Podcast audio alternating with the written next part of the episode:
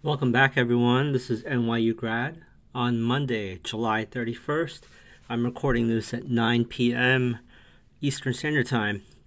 Let's jump right in. This might actually be a, a fairly uh, light podcast today, uh, and I'll explain why. Uh, but before we jump into the market data, I want to uh, take a moment.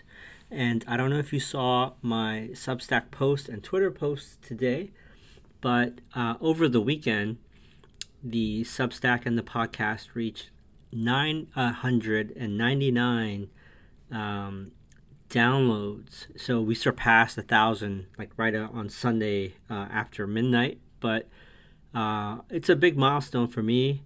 And I just wanted to take a moment to thank everyone for subscribing to the Substack as well as listening to the podcast. If you listen to it every day or once in a while, I just want to uh, extend my gratitude for even uh, checking in. And just to reiterate why I'm doing the podcasts, number one, I enjoy. I just am a student of the markets. I love to follow it. But I follow um, quite a bit of financial podcasts myself, and I was looking for a shorter, um, short form uh, version where it would just go through the market analysis for the day, the highlights, without going into too much detail and just succinctly going over it so that I can listen to it on my commute or my like my run in the morning or coffee break and not have to deal with advertising uh, or politics um, or or tangents. Because a lot of you know I listen to a lot of great podcasts but that does happen quite a bit and I was looking to be very agnostic and just do highlights. So that's the purpose of the podcast, and I'm really happy that you guys are all tuning in. So thank you. Uh, you can find it on Substack. It's at nyugrad.substack.com, and it's also available on Apple iTunes or Apple Podcasts. I think they rebranded. Uh, as it's also available on Spotify as well as Amazon Music. So uh, those are where you can find me. You can just literally search under the podcast um, category for NYU grad.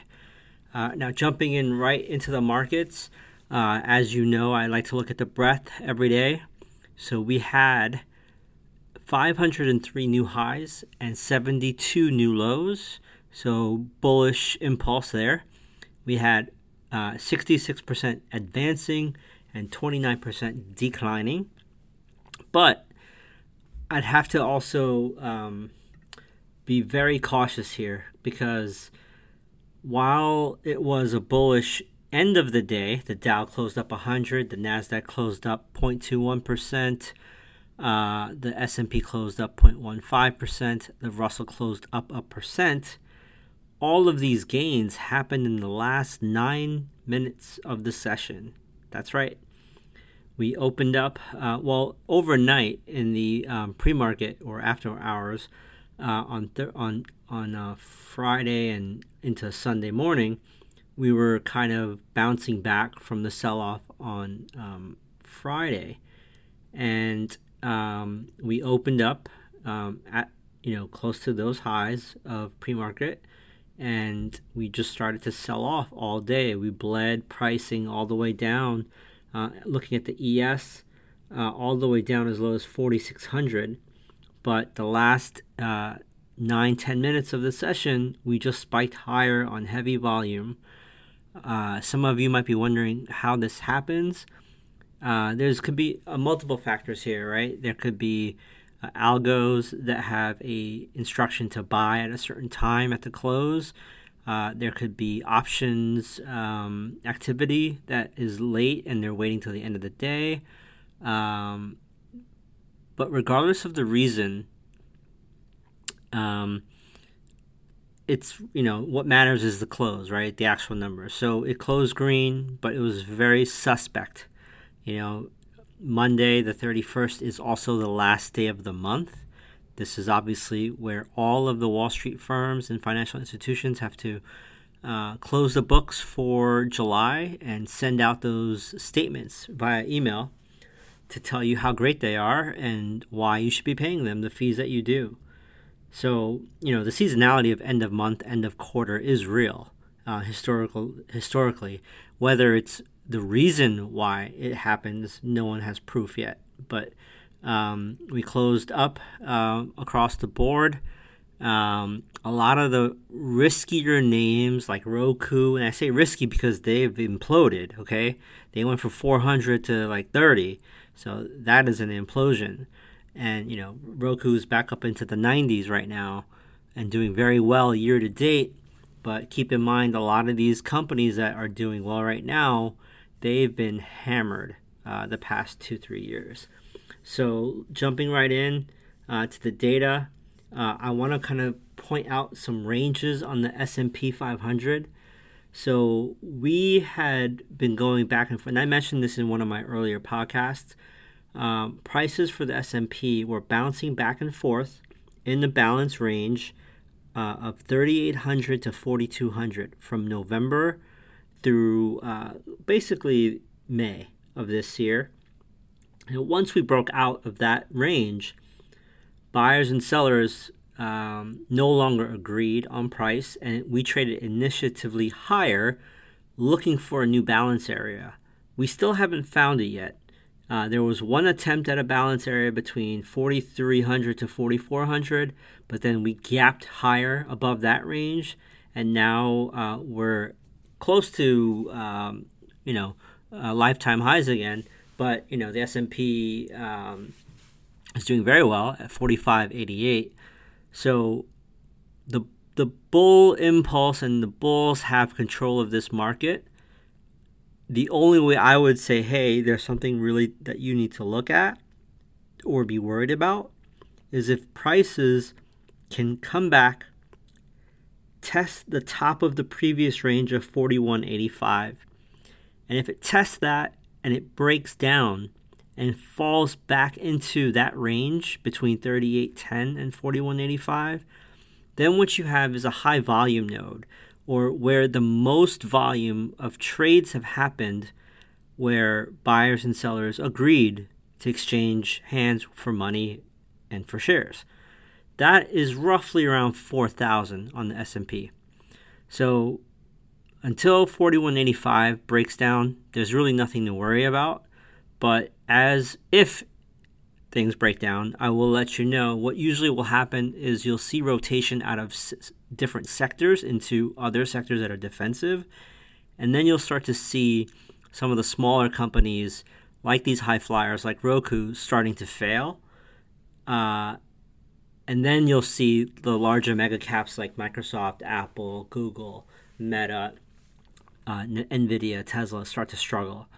Uh, but there's no sign of that now. Everything is just uh, all green and all bullish. All the uh, sell offs are being bought either intraday or the following day. Uh, so that's just a summary of the macro market. Um, what I noticed just looking at the trees of the market uh, during the afternoon, um, we were developing a mini range, which is a range within a range, um, between like 4600 or 4595 up to like 4615. And we just kept going back and forth from there. And what I love about this is whether we break up or break down, we can then play an initiative move up out of the larger range, which is 4560 to 4620. Uh, or if it breaks out of the mini range, we might go straight back down to 4560 to test that. Uh, so I'll post in the show notes uh, some screen grabs of this play um, if you're interested to see kind of how my eyes look at the charts. Uh, you know, I mentioned how he closed, but at 1:19 p.m. Eastern, the Dow the S&P and Nasdaq started to go red and then the sell-off really started to happen. The VIX was green. Uh, the breath was showing weakness all morning and then it just started diving around that time. But then last 10 minutes, hockey stick save, someone pressed a button and we just shot up higher for the end of the month. Uh, some names that continued to be strong here. I'm just pulling up some charts. So Roku finished up again. They were up 7.44%. Adobe, when I was looking at it, was up 3. But it closed. Yep, it closed up 3.3 percent. Sweetgreen, um, one of my favorite quick serve restaurants for like lunch. Uh, they were up almost 9%, trying to fight back uh, from the recent Gap sell off. Uh, Cava, another lunch hotspot, is breaking out right here. It looks really, really strong. I believe institutions have picked this up. It closed up 8% at $57.15. There's nothing but blue skies ahead for this. So um, it looks like it's going to make a, a, run here. Um, and I'll post the charts for Cava as well. Um, also, I noticed that gold and silver were up a, a, a, lot today as well. If I look at GDX, we closed up 2%. If I look at SLV, which is silver, we closed up 1.6%. If I look up Barrick Gold, which is ticker symbol gold, that closed up 1.83%. And then if I look at uh, UUP, which is the bullish ETF for the dollar, that closed up 0.21%. Um, so, yeah, there was a little bullish impulse in gold and silver. Uh, the company AI, which reports soon, they were up 5%. Wayfair, another high flyer that got crushed after COVID. So Wayfair went a sky high as close to 350 and then crashed uh, all the way down to like in the high 20s. But now it closed at 77. It was up 6.5% today. That is also breaking out here. Uh, how high these can break out, no one really knows. And uh, I also noticed Wix, which is a smaller player for websites, uh, that was up 6% as well. Uh, so, so a lot of risk on activity. Um, you know, I would stay, you know, pretty comfortably here long. If you are already long, there's really nothing to worry about right now. Uh, just watch some of the earnings that are coming up. Uh, so tomorrow uh, morning, we have Pfizer, Uber, Caterpillar, Marriott International, and then after hours you have Starbucks. Uh, what else? Uh, AMD, Pinterest, Chesapeake Energy. On Wednesday pre-market, you have CVS, Kraft Heinz, Johnson Controls, uh, and then after hours you have PayPal, Qualcomm, Shopify, DoorDash, which is another high flyer. That let me just look at the chart real quick. Uh, DoorDash is ticker symbol Dash. That was only up 1.3%, but man, that is a really strong looking chart. Um, let's see. Um, what else? Obviously, Thursday is big, right? Thursday, you have uh, in the morning a few big ones like uh, Regeneron, Cigna Health, but in the afternoon, you have both Apple and Amazon reporting uh, on Thursday. You have Coinbase reporting after hours, Airbnb after hours, uh, and you also have Square SQ reporting after hours. There's a, um, so yeah, it's a busy week. Looking at the economic calendar, uh, tomorrow you have uh, manufacturing PMI coming out at 9:45, job openings at 10, ISM at 10, construction uh, spending also at 10. Wednesday's ADP employment numbers, Thursday's initial job claims, uh, as well as ISM services and factory orders. And then Friday is non farm payrolls and unemployment rate. So, a lot of economic data as well. So, uh, thank you again for tuning in to the podcast. I will see you on the next episode. And thank you again. Oh, before I forget, I've launched a referral program on Substack. Uh, you can check that out. I'll link it in the show notes.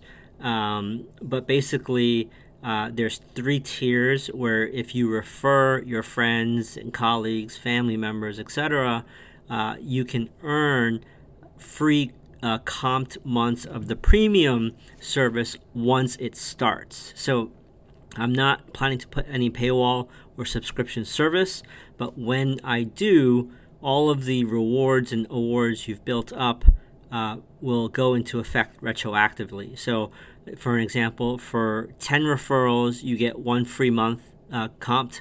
For 20 referrals, you would get um, three months uh, comped. And then if you were to be able to get to 30 referrals, uh, it will be a premium free or comped for six months. So check that out and please spread the word. Uh, I love that uh, people are taking advantage of the podcast. I, you know, it's something that I wish I had for the past few years. And um, with that, in the spirit of brevity, I'm going to end it here at 15 minutes. So um, have a great day, and I'll see you on the next podcast.